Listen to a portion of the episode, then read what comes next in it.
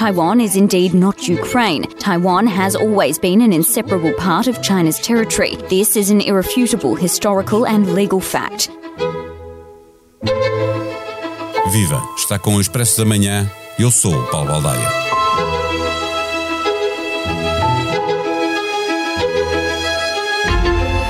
Se havia quem tivesse ficado muito satisfeito por ver que a China não tinha votado ao lado da Rússia nas Nações Unidas, preferindo abster-se na condenação à invasão da Ucrânia, a semana passada pôde desfazer as dúvidas quando o ministro dos Negócios Estrangeiros chinês veio esclarecer que uma amizade sem limites une os dois países e que a relação está sólida como uma rocha.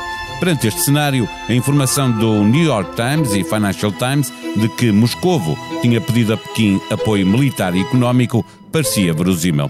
Os dois jornais citaram fontes da administração norte-americana que teriam tido acesso a documentos oficiais, mas tanto a China como a Rússia acabaram por desmentir a existência desse pedido. O que está permanentemente em cima deste tabuleiro é a situação de Taiwan que a China pretende resolver através de uma reunificação dos territórios. Para Pequim, este é um assunto interno, bem diferente da situação na Ucrânia, que os chineses reconhecem tratar-se de um conflito entre dois países soberanos. As autoridades de Taiwan é que receiam que a China esteja a olhar para o conflito na Europa, procurando medir a intensidade da resposta ocidental. Quanto mais fraca lhe parecer a Aliança Atlântica, mais probabilidades existem de Pequim se sentir tentada a avançar com a reunificação. Mas o mundo tem estado unido na condenação a esta guerra. Do lado lá, no Pacífico, também há quem pense em reforçar as suas defesas. Conversamos neste episódio com Raquel Vaz Pinto, investigadora do IPRINOVA, tendo a política externa e estratégia chinesa e a grande estratégia dos Estados Unidos e a Ásia-Pacífico como áreas de investigação.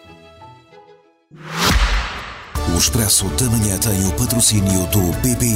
O BPI tem soluções para apoiar as empresas do setor do turismo na transição para a sustentabilidade. Mais informações em bancobpi.pt. BPI, um banco para o turismo. Registado junto do Banco de Portugal sob o número 10. Viva Raquel Vaz Pinto. Nesta história uh, que o New York Times e o Financial Times uh, publicaram, dizendo que a Rússia estava a pedir assistência militar e económica à China, Pequim e Moscou desmentiram.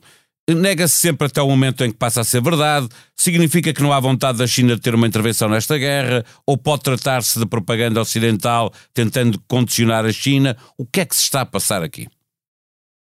Uh, bom dia, Paulo. Uh, um, eu, enfim, é sempre difícil uh, responder de forma totalmente assertiva a esse tipo de perguntas, mas, sinceramente, tendo em conta o timing, ou seja, quando saiu esta notícia de que a Rússia teria pedido desde o início do conflito, desde o início desta guerra, ajuda militar à China, no ponto de vista, sobretudo, dos equipamentos, de assistência. Eu diria que o timing, ou seja, nas vésperas da reunião de hoje em Roma entre o Jake Sullivan, uh, conselheiro de Segurança Nacional do presidente Joe Biden e uma das grandes figuras uh, do ponto de vista político e diplomático, que é importantíssimo uh, nesta administração, e do lado chinês, aquilo que é considerado o, o decano dos diplomatas chineses, e, portanto, eu diria que, tendo em conta o timing, tenho algumas dúvidas de que, eh, de facto, esta notícia seja totalmente verdadeira.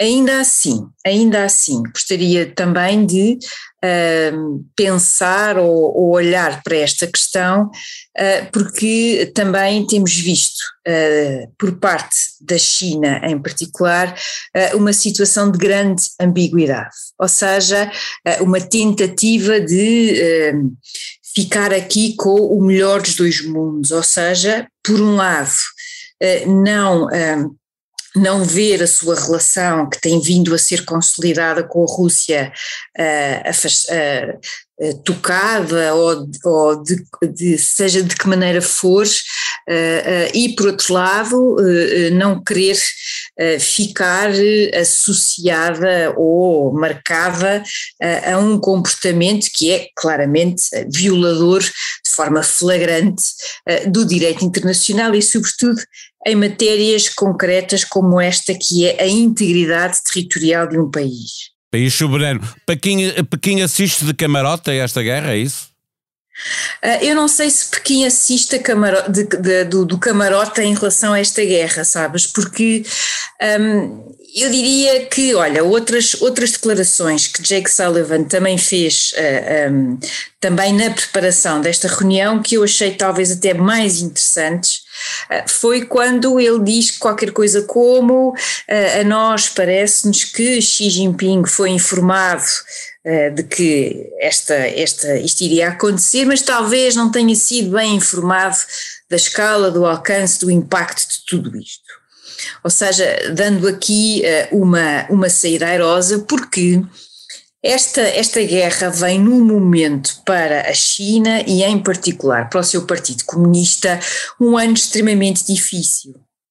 Tinhas os Jogos Olímpicos eh, de Inverno, que já terminaram, tens também ainda uma pandemia eh, que ainda está longe de ser controlada. Ainda, já se fala numa sexta vaga, não é? Exatamente, e, e, e, toda, enfim, fomos, fomos, tendo algumas notícias de que, uh, seja Xangai, seja outras partes da China, que poderiam novamente ser objeto de medidas mais restritivas, portanto, a situação está longe de estar controlada, e depois também tens uma dimensão da economia chinesa interna, ou seja, nós temos assistido a um reforço do poder político um, de Xi Jinping em relação à economia, às grandes empresas. E, por outro lado, também temos visto como um, a bolha imobiliária, para, para, citar apenas um dos, gran, um dos grandes problemas da economia chinesa, estava a ser uh, atacada, ou seja, estava a ser, um, estava a ser, não diria resolvida, mas certamente a tentar conter e a tentar lidar com essa, com essa situação. E depois tens, no final deste ano, tens o Congresso, uh, uh, o Congresso do Partido Comunista, e portanto, no qual tudo indica, vamos ver, mas tudo indica que Xi Jinping vai ser entronizado num terceiro mandato. Dito de outra maneira, o timing desta guerra pode fazer, uh, pode, uh, introduz à China instabilidade internacional uh, e, sobretudo, pela resposta que um, as instituições internacionais, os Estados Unidos, os aliados, as empresas privadas, os indivíduos a forma como se respondeu a isto, e isso pode introduzir aqui um elemento de instabilidade até do ponto de vista económico.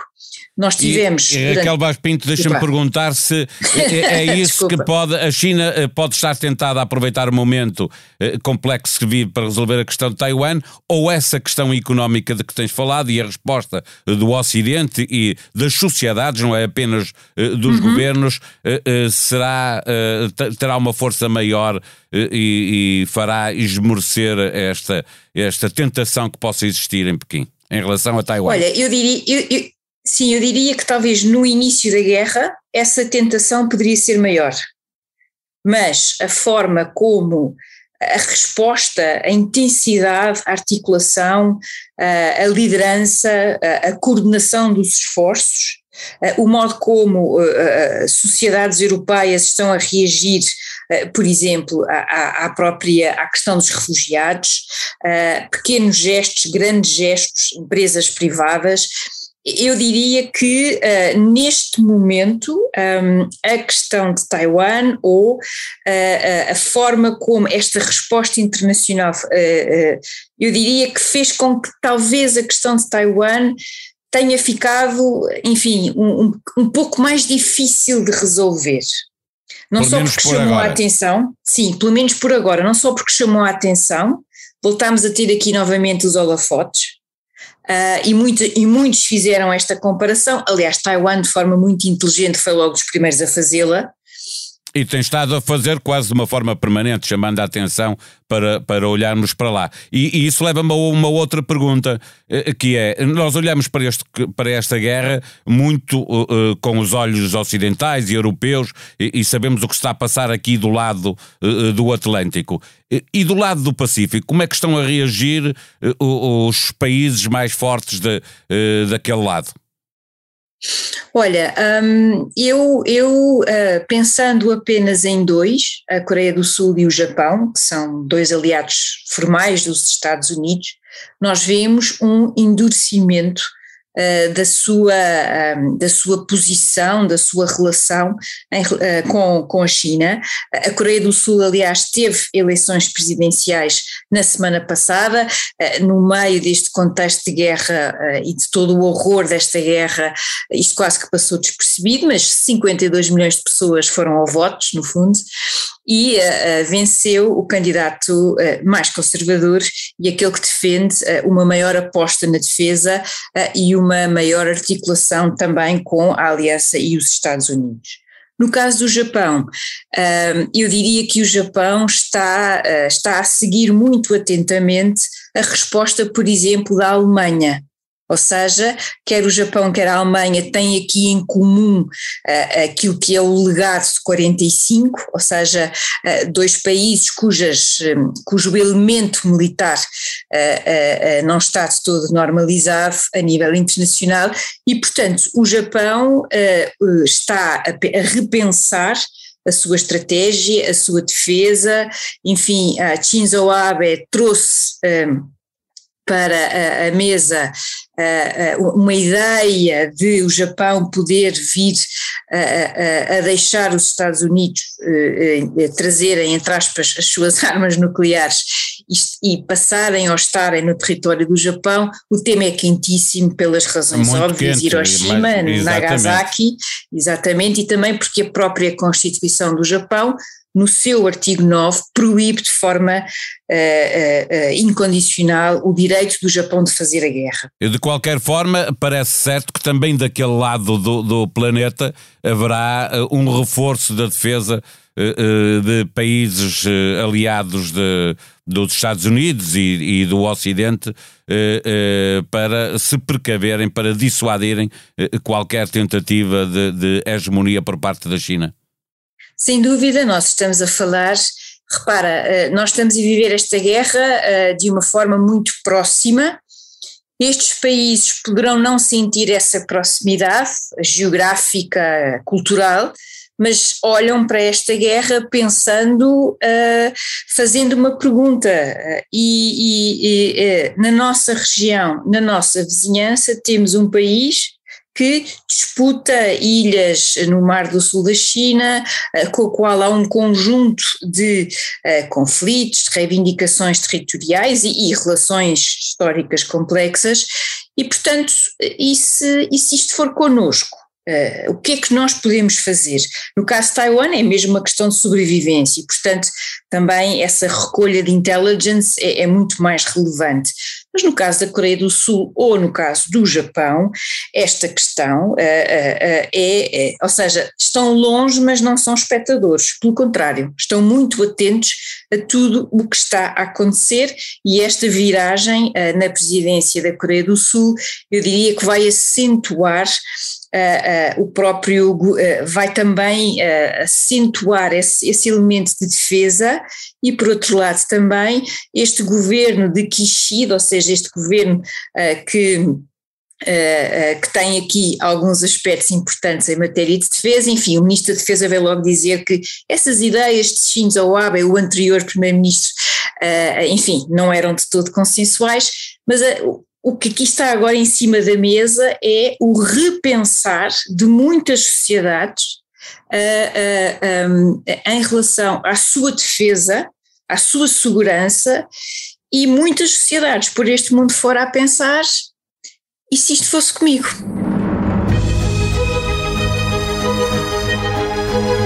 O Ministro da Economia, Pedro Cisa Vieira, anunciou as medidas que estão a ser desenhadas pelo Governo para apoiar as empresas mais afetadas pela crise nas cadeias de abastecimento e pelo disparar dos preços da energia.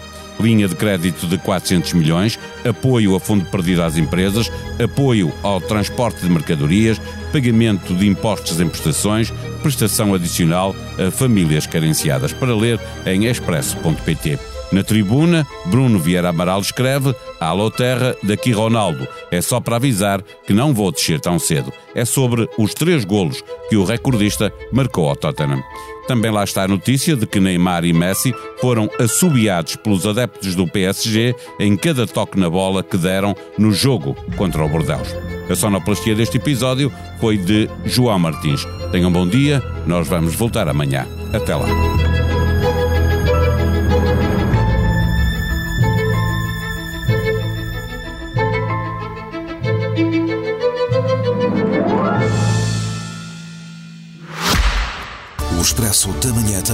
Patrocínio do BPI.